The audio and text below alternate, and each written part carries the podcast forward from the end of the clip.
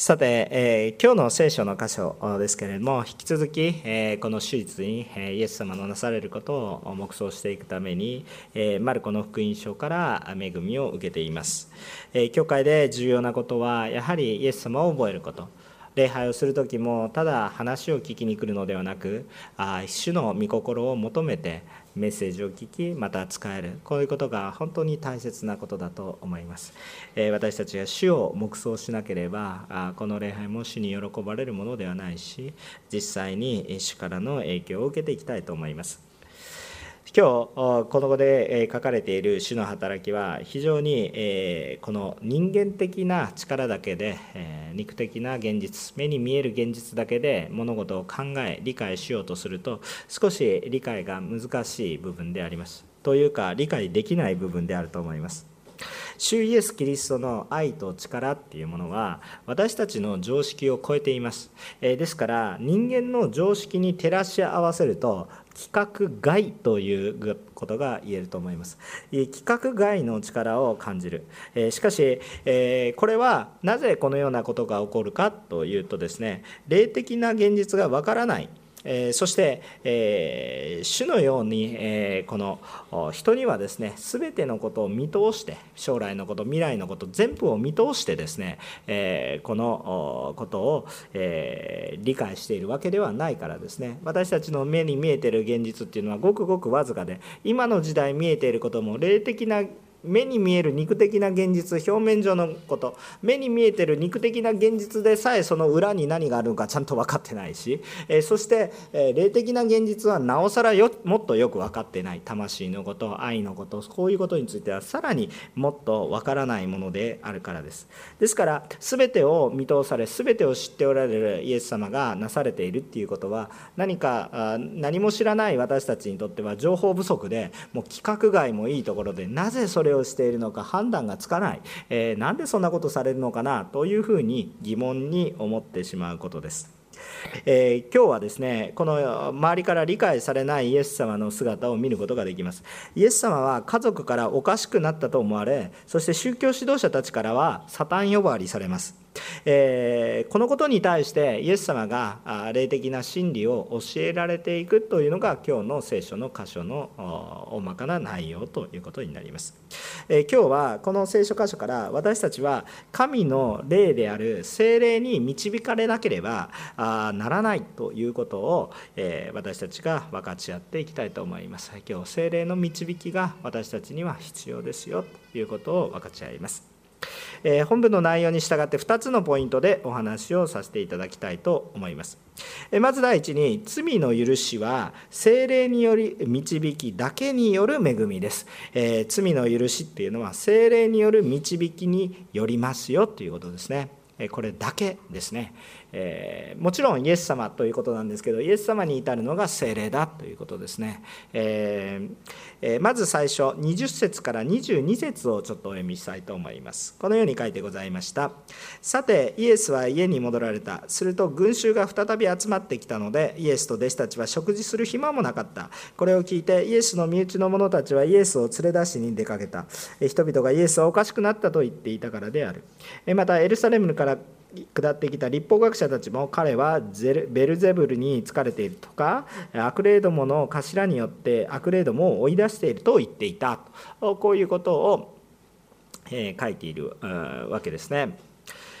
えー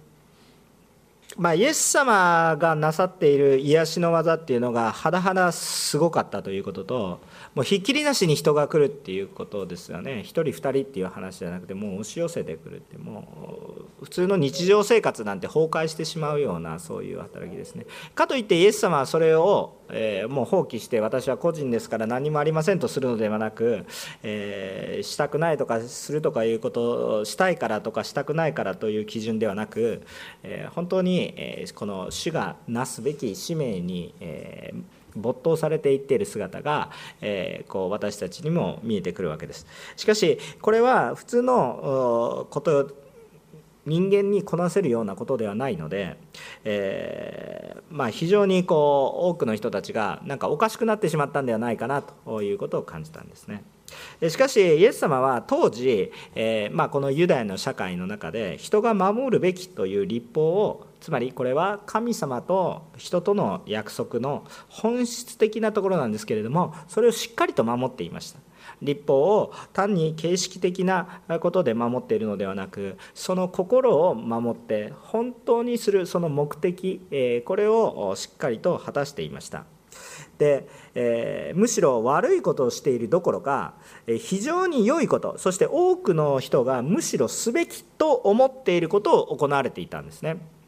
でもこの人が作ってきた、まあ、あの形え実際は本質的ではない、え形だけのこと。まあ最初それをした時は本質的なことがあったかもしれませんが時代とともにただ形に変わっていってしまったようなこと、えこういうことには従わない部分が多くありました。形式的な信仰になっているよりもはるかに立法が大切にしていること。皆さん立法が大切にしていること何ですか？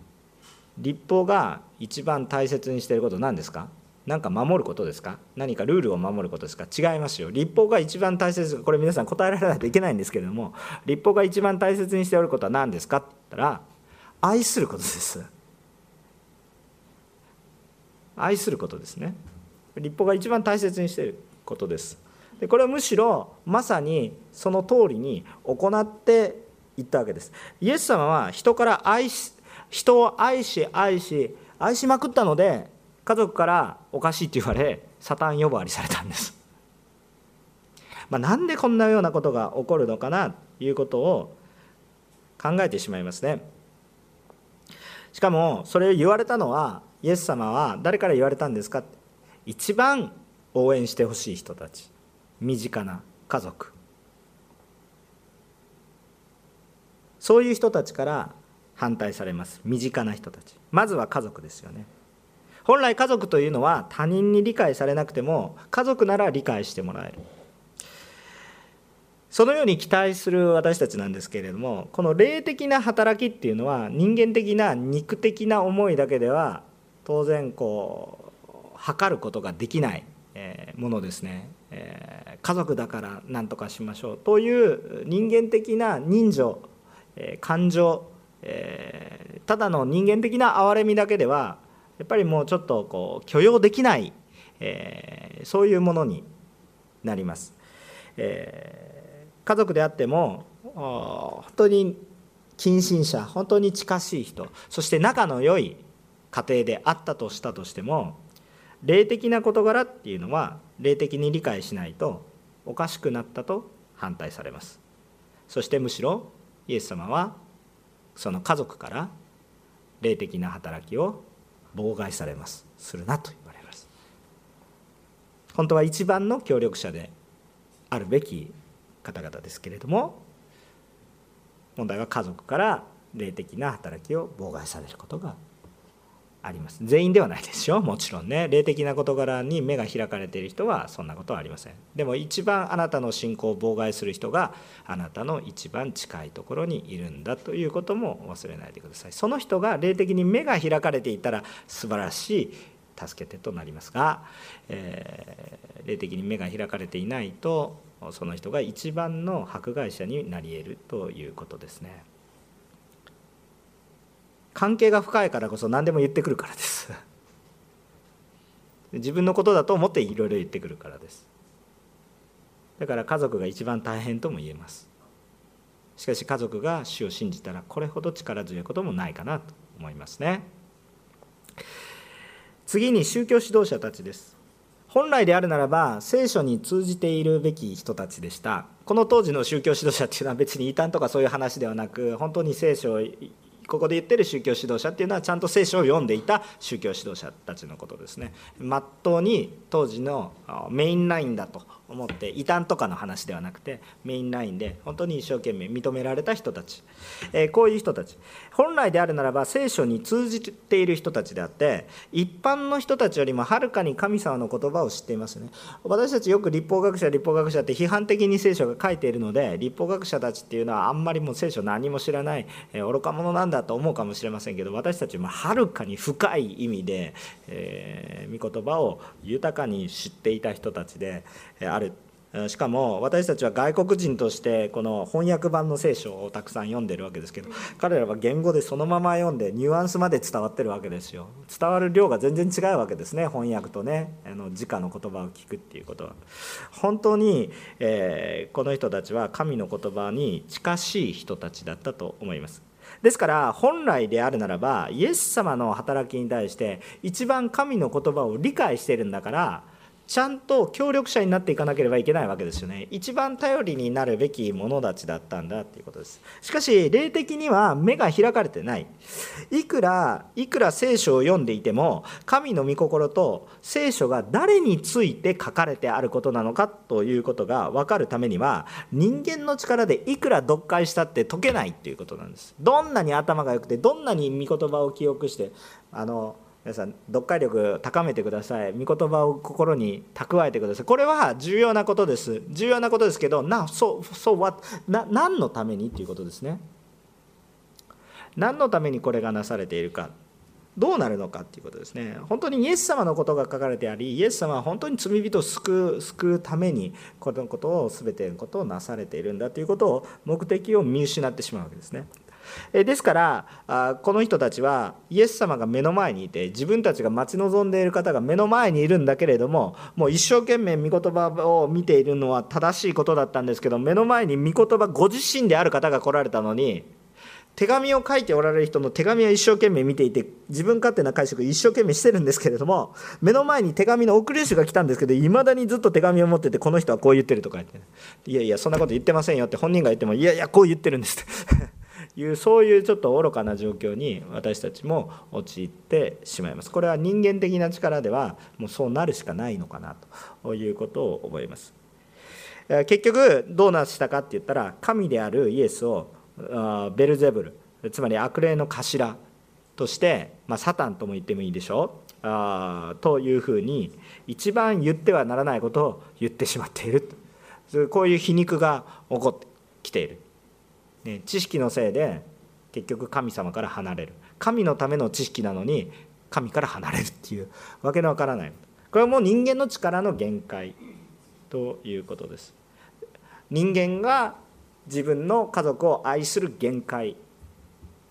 えー、そして人間のさまざまな知恵あることの限界だと思います。この姿が私たちにもあります。私の家族は私の努力で救うことはできません。どんなに愛しどんなに仕えても私の力で家族を救うことはできません。もちろんね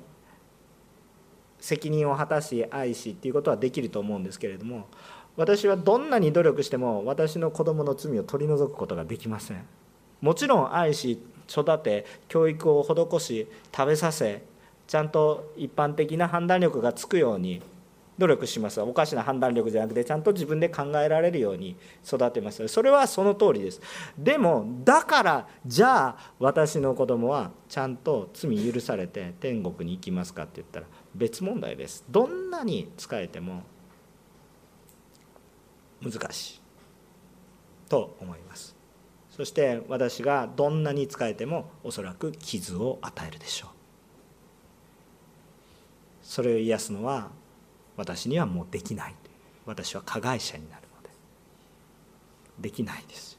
やってやってみてください、まあ、今も子育て中で私たち現在進行形ですけどやってみてください。あの私もいるやってる最中ですけれども。しかしどんなに愛してもやっぱり傷を与えてしまいます。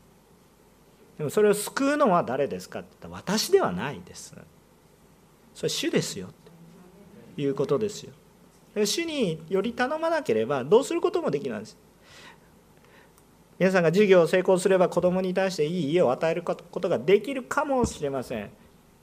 でもその家とともに何百年後かに滅びてしまうのでその家与えなかった方が良かったかもしれません。こう私たちにできることには限界がある。人間的肉なるもののできることには限界がある。肉なるもので考えて霊的なことに正しく歩んでいるものを見るとおかしくなったとしか言えない。神様の働きなのにサタンの働きだとしか言えなくなってしまうこのような私たちの肉なるものの限界があるんだということを覚えます23節から30節に至るとこれらの妨害に対してイエス様が精霊の働きとサタンの働きを見間違えてはいけないよということを語っておられます。まあ、書いてある通りなんですけれども、えー、このどんな組織であったとしてもそれがたとえ悪の組織であったとしたとしてもそれは組織である以上一定の権威があってその権威が崩れればたとえ正義であろうが悪であろうがその組織自体は権威が失われると必ず崩れるということですね。いやなんかそういう策略があるんですかってそういう策謀陰謀がだってあるでしょうって言ってまあ陰謀ばっかり巡らせてるところは結局裏切り者が出て結局そこもやっぱり秩序が乱れるので権威というものが乱れてしまえば悪であれ正義であれとにかく組織というもの集まりというものは権威がなければ必ず崩れてしまいます。これはもう当たり前の話なんですけどももう一度そのことを思い出させるんですね。ですからえー、サタンの頭がサタンをこう裏切ってさらにやってたら悪が悪ですから悪はまた反抗して愚かなことをしますから勝手に滅ぼし合って崩れていってしまいますからそんなことは成り立ちませんよって。そんなこともわからないんですかと。いうことです明らかに悪の勢力と敵対し裁きを与えているからこそ追い出していくことができるんだよというお話ですよね。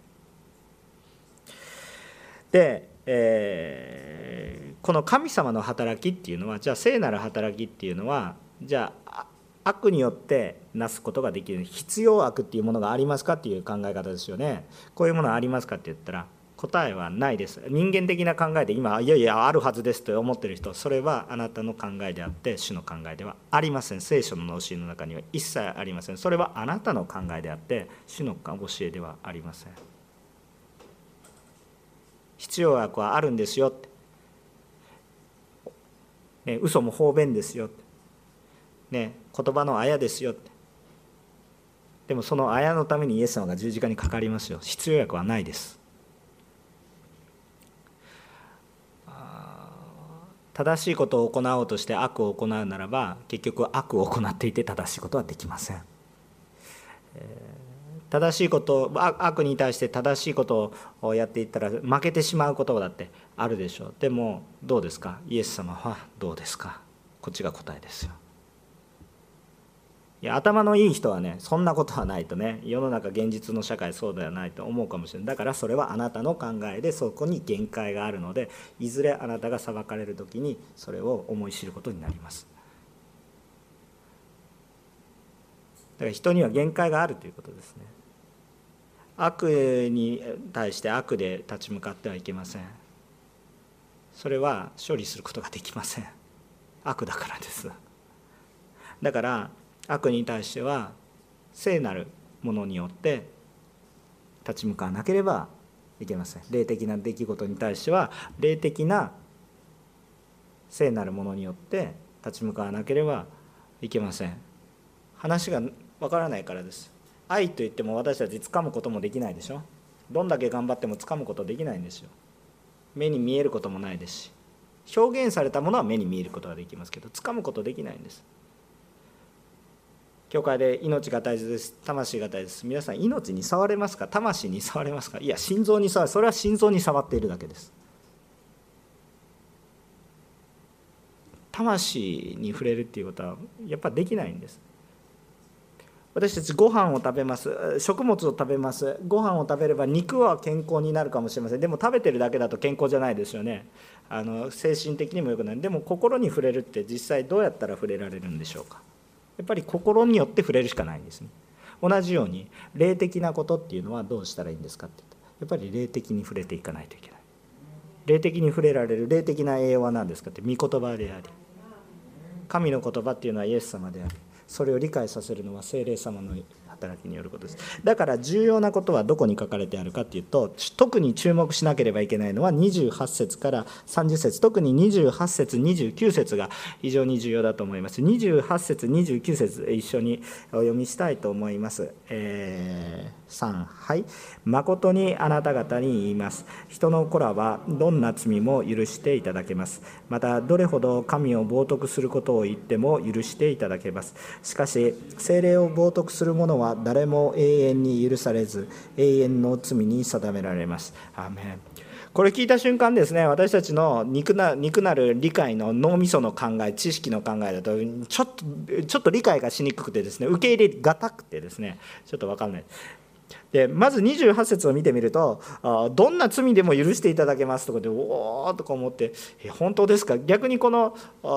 神様の救いの完全さっていうものに対して逆になんかアンチテーゼを出していくんですね。いやどんな罪でも許していただけるんだったらどんな罪でも犯してだっていいじゃないですかって言ってそういうわけのわからないことを言い出すのが私たちであって、えあれなんですけれどもそういう問題ではありません。私たちがまず許されよう許されたい罪があるこのままではいけないと思っているのであるならば救いを求めているのであるならば必ず救われますよっていうこの救いの完全さを表していることなんですね。でもこれが自分のことで自分が罪人だと思ってる人に対して本当に救いの言葉ですよ。皆さん皆さん今この言葉28節の言葉皆さんにとって福音ですか？それとも裁きですか？もし自分が罪人だと感じていたらこれはもう福音そのものです。どんな罪でも許していただけます。もう黄金のような言葉ですね。ところがですねもし皆さんが自分は罪人ではない。あんなやつも許されるのか。そんな神はいらない。と思っているのであるのはこれは裁きの言葉ですね。主よあんなやつ許すんですか？と。自分は正しい。あいつは間違っている。許せない。あんなやつと思っていたらこの神様の御言葉は私たちに理解が難しくなります。なぜ主よそんなことをされるんですか？なぜ主よあのものを裁かないんですか？なぜあんなものを救われるんですか？でも私たちが本当に霊的な現実が理解できた時にあんなものと言っているあんなものが実は私です。私の姿だという。本当にそのことに理解ができた人は霊的な自分に置かれた現実が見えた時に28節は福音そのものとなりますが自分の置かれている霊的な現実が見えないと自分で頭で判断して神は間違っているとか言い出すんです。どうですか？皆さん。クリスチャンであってもそういう考えが頭の中にパンパンパンってよぎる時がありますね。どうですか？皆さん。牧師の西山よどうですか？本当にこれが福音であるべきだなと。アーメン。ハレルヤ。そのまま。その通りに。と受け入れられる方は幸いかなと思います。そして29節を見るとしかし精霊を冒涜する者は誰も永遠に許されず永遠の罪に定められます。あ神様冒涜しても全部アウトでしょとか言っていろいろぐずぐず言うんですけどもう初めから私たちは生まれた時から神を冒涜してるようなものなのでそれでも私たちは救われるんだっていう恵みがあるんですけどここで精霊あイエス様じゃないんだ。なんで精霊様なんだとかっていろいろ考えると思います。真面目に考えるとそのように思うと思います。これはこのままだとちょっと理解しにくいかもしれませんけれども私たちの救い主は唯一イエス様ですよっていう話をしています。まあ、これが何でという話をするとまた別のメッセージになってしまいますけれどもそのことを私たちは教えているし聖書はそのように語っています。私たちの身代わりに本当の意味で正しい人が身代わりになったのはイエス様以外にはいないからです。他は全部罪人だからですね。でもいいですか？この、えー、イエス様を信じることによって私たちが救われるわけですけれどもイエス様がなされたことを信じることによってつまり福音を信じることによって救われるのがあ聖書が言っている、えー、福音、えー、正しいことなんですけれども正しく変えられるっていうことなんですけどこれを信じるためにはじゃあどうしたらいいのかどうやったら信じられるこれ最大の勘なんですよね最大の問題ですよね。あの道徳的に優れたものとなっていくっていうのは別にイエス様を信じなくてもできますね。ちょっと変な話。道徳的に正しい人って結構いるでしょ？例えば教会の中にもいるんですけど自分の夫だとか自分の妻だとかねまだ救われてない人結構いる。道徳的にとかで人間的に見たらむちゃくちゃ尊敬できるっていう人むちゃくちゃいるんですよ。そんな人はもう5万といます。道徳的にじゃあ正しければじゃあイエス様に出会うかっていうとこれ別問題だということです。別問題だ。道徳的に正しくても人格的に正しくてもイエス様に会うっていうのは全く別問題。だから信仰というのは知識があれば信仰に至るのか至らないです。人格が良くなったら主に出会うのか。それも違うんです。じゃあ人人格破綻していて罪人罪をバリバリ犯していればじゃあそれでそういう人の方がイエス様を信じるのか。そうそれも違います。一体何かというと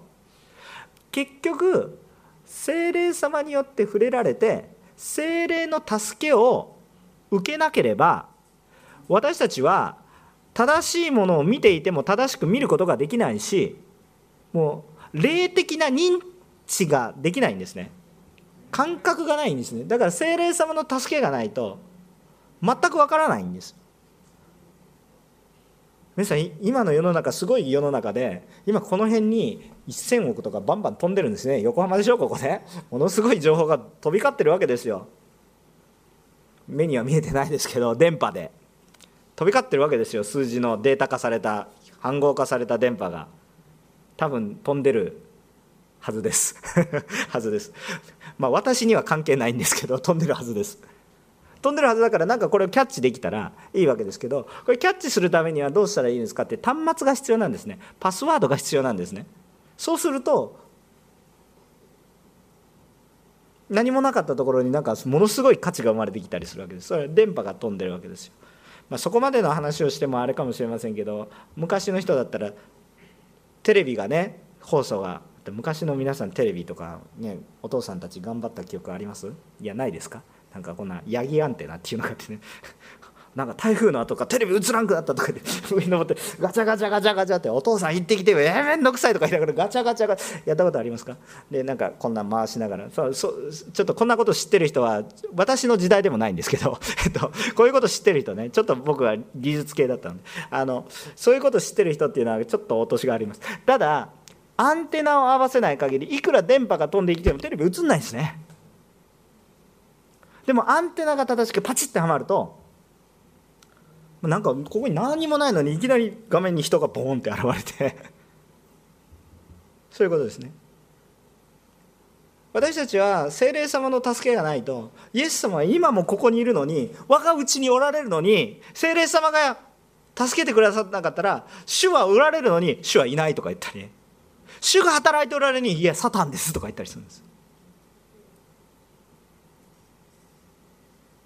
だから精霊様の助けなくしては誰もイエスをキリストだと救い主だということができないんです。知ることも全く認知できないんです。だから精霊を汚す者つまり精霊の助けを拒む者。私たちが救いに至るのは必ず精霊の助けが必要です。信仰というのも主に助けられて初めて起こる恵み賜物プレゼントです。私が信じたのではなく私が助けられたので愛を感じたのでようやく知ることができたということです。だから家族が反対するっていうのもよくわかるんです。もし家族が精霊様を感じているならばあきっと主が働いてくださると思って理解ができなくても一緒に応援してくれたりけれども理解できないですよ。だって見えてるものが見えてないんですから。感じてることが感じてないですから。理解で頭おかしくなったと思います。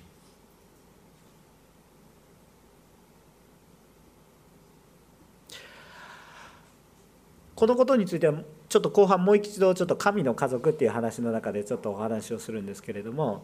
今はまずとにかく精霊の助けなしには私たちはどうすることもできないんだ。もちろんイエス様ということなんですけれどもこのイエス様に至る助け手がいなければどうすることもできないんだ。使徒の働きを始めていたペンテコストの初代教会の人たちは精霊の助けがあって初めてイエス様が分かったんでしょ？同じことですよ私たちの時代も。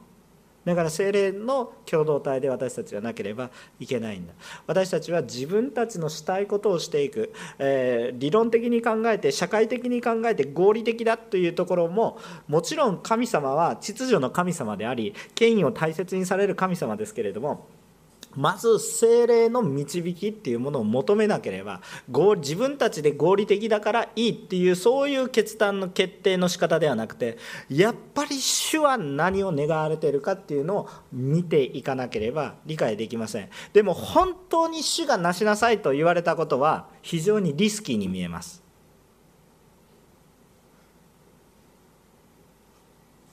皆さん精霊様の働きは人々が考えてそれはすごい合理的な働きですねって思うことで人々が精霊様って感じないです。それをはるかに貫いていること。ある牧師先生がこういうことをおっしゃいました。主の働きを本当に担うならばそこには恐れが生じます。恐れもしないで簡単に「愛大丈夫です」って言えるようなことは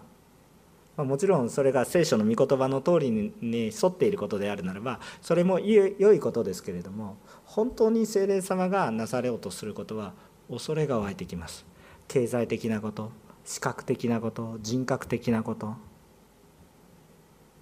それはどっちの恐れですか？なんかなんか社会異常をきたす方向の恐れではなくてね。もう本当に正しいことですけどあんまりにも貫いているから普通できないっていういや僕ではできないですっていうようなそのような働きを主が任せていかれることがあります。でも始めてみると主が助けてくれてたのでできないはずのものができちゃうっていうことがきっと起こると思います。5つのパンと2匹の魚もそうですね。神さんが言われたわけですよ。弟子たちに「あなた方が食べさせなさい」って。もうちょっと無理ですよって。1000万円あっても無理です。あってもどうやって配ったらいいんですか？無理です。わけわかんないですけど5つのパンと2匹もあります。十分です。ってブワーって神様やるんで意味分かりません。意味分かりませんけど従った時にそういうふうになっていくっていう不思議があるわけですよね。私たちもこういう主に精霊様の導きにまず従う。悔い改めが必要ですね。私の考えを下ろして。自分の習慣を下ろして主に従っていく。そこに変化が起こるんですよね。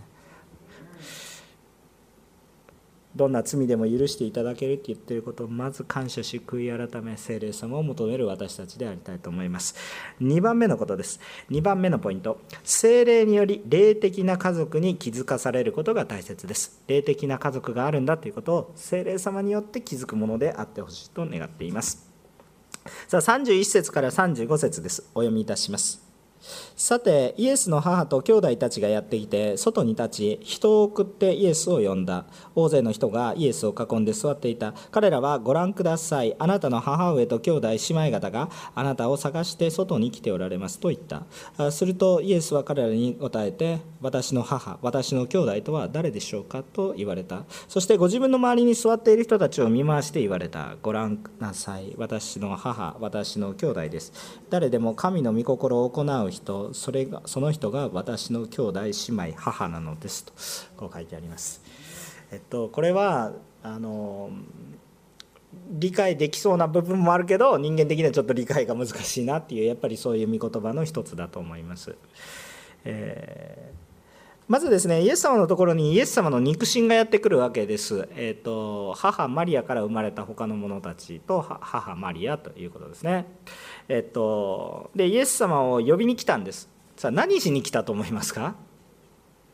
で明確はにはマーコの勲章に明確にそのことは書かれてありませんが文脈上どう思うか「あイエス様あなた素晴らしいですね」ってね「あイエス様差し入れ持ってきました」って言っても来たと思いますか？文脈上そうじゃないでしょ。だってちょっとちょっと前までどう言ってるんですか？21節の人々がイエスはおかしくなったと言っていたからあイエスの身内の者たちはイエスを連れ戻しに出かけたわけです。イエスがおかしくなった。そしてやってきて家族の者がイエスを呼んでますって言ってるんでしょ。文脈上どういう意味なんですかって言ったら、まあ、イエスの働きを妨害してるのかな。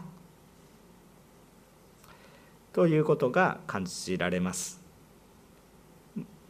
面と向かって妨害しなかったかもしれません母マリアはどちらかというと主の言葉を聞いていましたからむしろその息子たちがしたのかもしれませんし母はでもそれでも人間的にやっぱり理解できないので、えー、御言葉はあるけど理解はできないので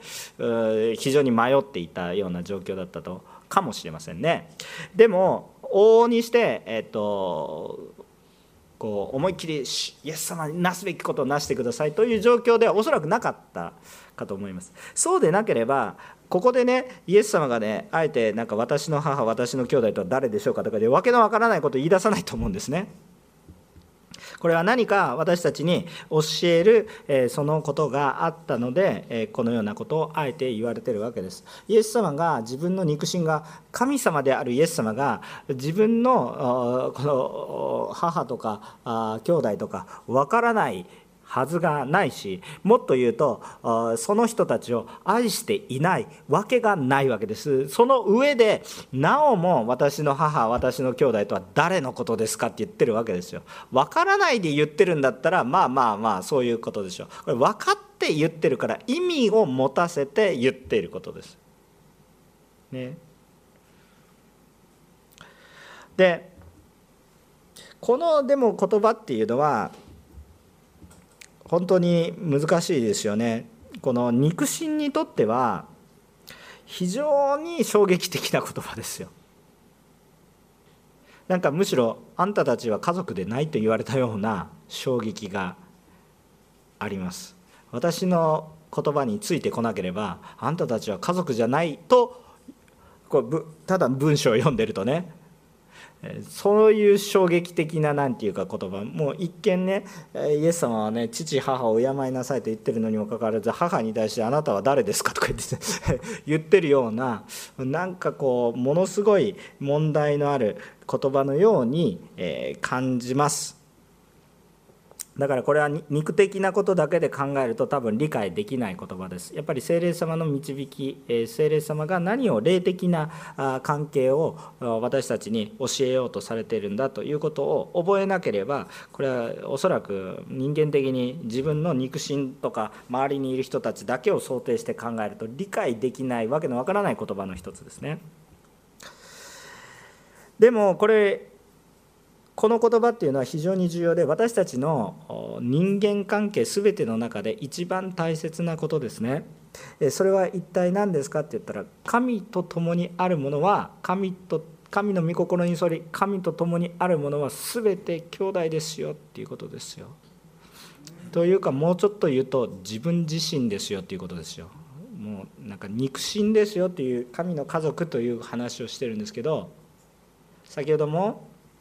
さっきどんな罪も許されますって言ってたからあんなやつって言ってるけどあんなやつじゃなくて私なんですよ。私の子であり私の親であり。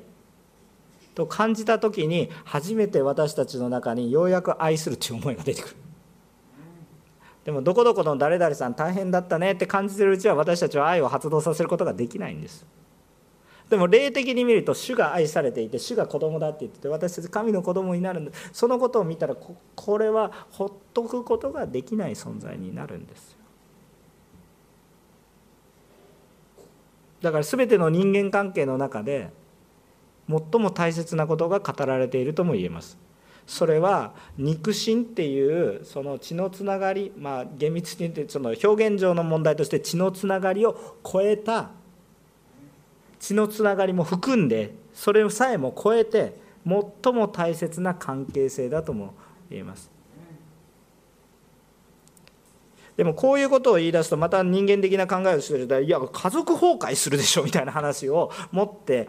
きてしまうんですね。ここで注意したいのは私は家族を敵に回せと言ってるわけではありません。先ほどから理解はされないまた攻撃されることもあると。いうわけです。でじゃあ家族を敵に回せと言ってるわけではないんです。聖書は何て言ってるんですか？敵を愛せ。敵になっても愛せ。ということです。神様は父母を愛し父母を愛し家族に愛し仕えるということを正面から教えられています。正面から教えイエス様は別に家族を捨ててるわけではありません。十字架の上で何て言ったんですか？ヨハネはあなたの母がそこにいます。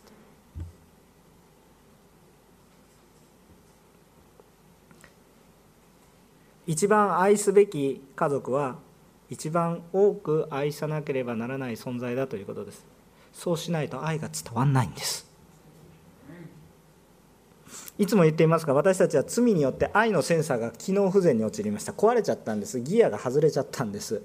愛を感じなくなったんです。でこれに無理やり愛を感じさせるようにすると莫大な愛のエネルギーを注ぎ込んでようやくこれかなんかギチギチになっていたものが無理やり動かすことによってガチッとはまり出すことがあるんです。ちゃんと整備されていてちゃんと神様との関係が整備されていて精霊様の潤滑油でもう油で満たされていたらもうもうぬるぬるでですねもうちょっとピンって回したらくるくるくるくるくるって回るようなそういう私たちの愛のギアといいますかそういう機能が完全な状態であった罪のない状態ではなくてもう錆びついててですねもう時々噛み合ってしまってて動かなくなってそれは私たちの愛の状態なんです。でもここに何が起こったんですか？こんな状態のところにイエス様の本当に衝撃的なもう突き詰めてどこまでも貫いた愛がガツンと入ったのでもう錆びついていようが何だろうかもうこれを動かしていき油が切れていったら精霊様の油がガンガン回ってこれが動くようになり始めたんです。まだちょっと結構回り始めて動力部分はクリスチャンになった私たち動力部分回り始めてですがその周りのところまだ錆びついてたりするんですけどでも本当にそのような愛。だから本当に相手が愛を感じていくためにはもっと愛さなければいけないんですよ。そして私たちの肉親っていうのはどういうものなんですかっていうと一番私たちを迫害するものでもあります。だからその時どうするんですか？戦うんですか？肉親と戦う。私たちの戦い方はイエス様の戦いですからもっと愛するんです。主を信じるな教会に行くな。皆さんがもし人格的にも破綻していってしまって何か人の道から外れてしまって行っていたら相手にその隙を与えますね。教会なんて言ってるからあなたはダメなんだみたいな感じになります。もっと愛してあげてください。そんなことを言われる隙をなくしてください。教会の共同体私たちもどうなんですかって言ったら私たちはもっと本当に互いを大切にしないといけないなっていうことを思うんですね。まず私たちは愛す。る世の中の人の方が簡単に愛を感じたりするかもしれません。あんまり敵対意識持ってなかったりしてね不思議なことですよ。でも私たち関係が近くなってくると私たちはお互い自分の弱さが見えてきて互いを攻撃し合うようなものになっていってしまいます。どうかですね。私たちも本当に主の本当に愛の法則っていうものに対して敏感でありあ本当に誰を愛するべきか神様は誰を愛しておられますかそういうことを本当に見ていく私たち一人一人でありたいなと願うわけです。やっぱり聖霊様の助けがないと見えないんです。主は何を誰を愛していますかなぜこの人を愛しますかって言ったら神イエス様が全力力であ十字架のことまで与えてまで愛そうとされている姿が私たちの前に回復すると私たちも愛することができる。初めからイエス様抜いて敵を愛せって言われてもまあできませんっていうのが答えです。でもそうじゃなくてやっぱりイエス様を見た時に私たちはどうなるか。じゃあこのイエス様を見るために精霊の助けが必要ですよということです。今日私たちが使える相手はかわいそうな人でもなく私たちの霊的な家族ですよ。病の方のために祈りますよって。その方はああの家庭大変ですよ。じゃなくて私の息子であり娘であり私の夫であり妻であり私の父であり母であるんだよ。じゃあその時私はどうするかなって全部できないでしょ？当然ね全部できないですよ。でももっと近しい人がいると思いますがその人が担っていくべき働きだと思いますよ。でも少なくとも私の心がそのように向くっていうことが本当に私たち一人一人を変えていきます。もし、えー教会の関係が肉的な関係であってもうただ単なるソーシャルクラブ、えバイブルソシャルクラブ、え聖書愛好会みたいなね。そういうふうにもし私たちの教会がなっているとするならば肉的なものであるので肉とともに滅びていきます。そしてもし私たちの家族が肉的な関係のままであるならばそれはいずれ肉的な滅びとともにその家族も滅びていきます。教会も社会も家族も霊的な関係を回復していくっていうことが非常に重要なんです。私たちは肉的な関係なんか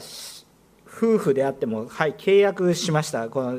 ちゃんと家事もしてください。あんたもちゃんと働いてください。怠けてはいけません。最近結婚契約とかいうなんか婚前契約とかいうのが流行ってるんですけど、えっと、もちろんそれは知恵かもしれませんよ。一つのね完全に反対もしないんですけれども。でも覚えておいてください。それは肉の関係であるならば滅びます。霊的な関係を結んでください。私たちは兄弟姉妹とも霊的な関係を結んでいくんです。目には見えないです。じゃあどうやってそういう結んでいくことができるんですか？と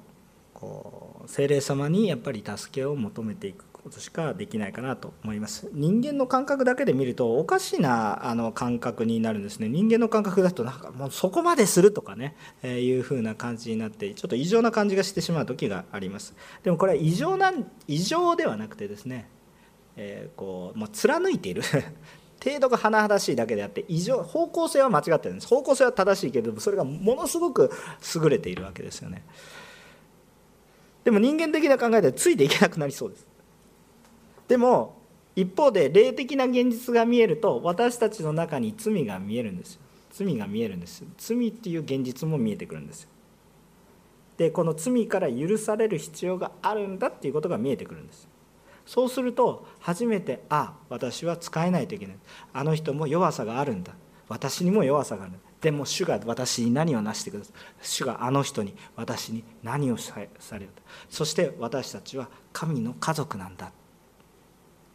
もっと言うとキリストにあって一つの体なんだっていうことが分かってくると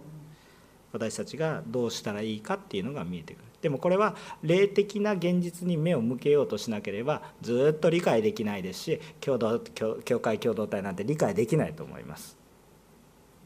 人間の頭だけで。何が得なんですかって。教会に行って奉仕させられて献金捧げて。時間拘束されて一体何の得があるんですかって。合理的に考えたらわけわからないです。でも霊的に考えたらそんな時間よりももっと多くの恵みが私たちのうちに与えられているということに気づくんですね。私たちは精霊が導かれる精霊共同体であることを心から願います。結論的なお話です。今日私たちは簡単に言うと自分のしたいことをしていますか？楽しいこと自分のしたいこと自分が喜ぶことをしていますか？究極的には願っていること私たちが心の奥底で自分も気づいていないぐらいのことを主が成し遂げてくださるから究極的に言うと自分が願っていることを神様が成し遂げてくださるかもしれませんが私たちはそこまで至ってません。私たちが表面的な意味で自分のしたいこと自分の肉が求めることをしていますか？教会の働きであっても自分の肉を求めることをしていますか？それとも精霊に導かれることをしていますか？私の肉なるものが思うことと精霊が導かれることは多分違うと思います。っていうか違うと思います。罪ある私が願うことと聖なる方が願われることが同じであるわけがないからです。今日私は肉の求めることをしていますか？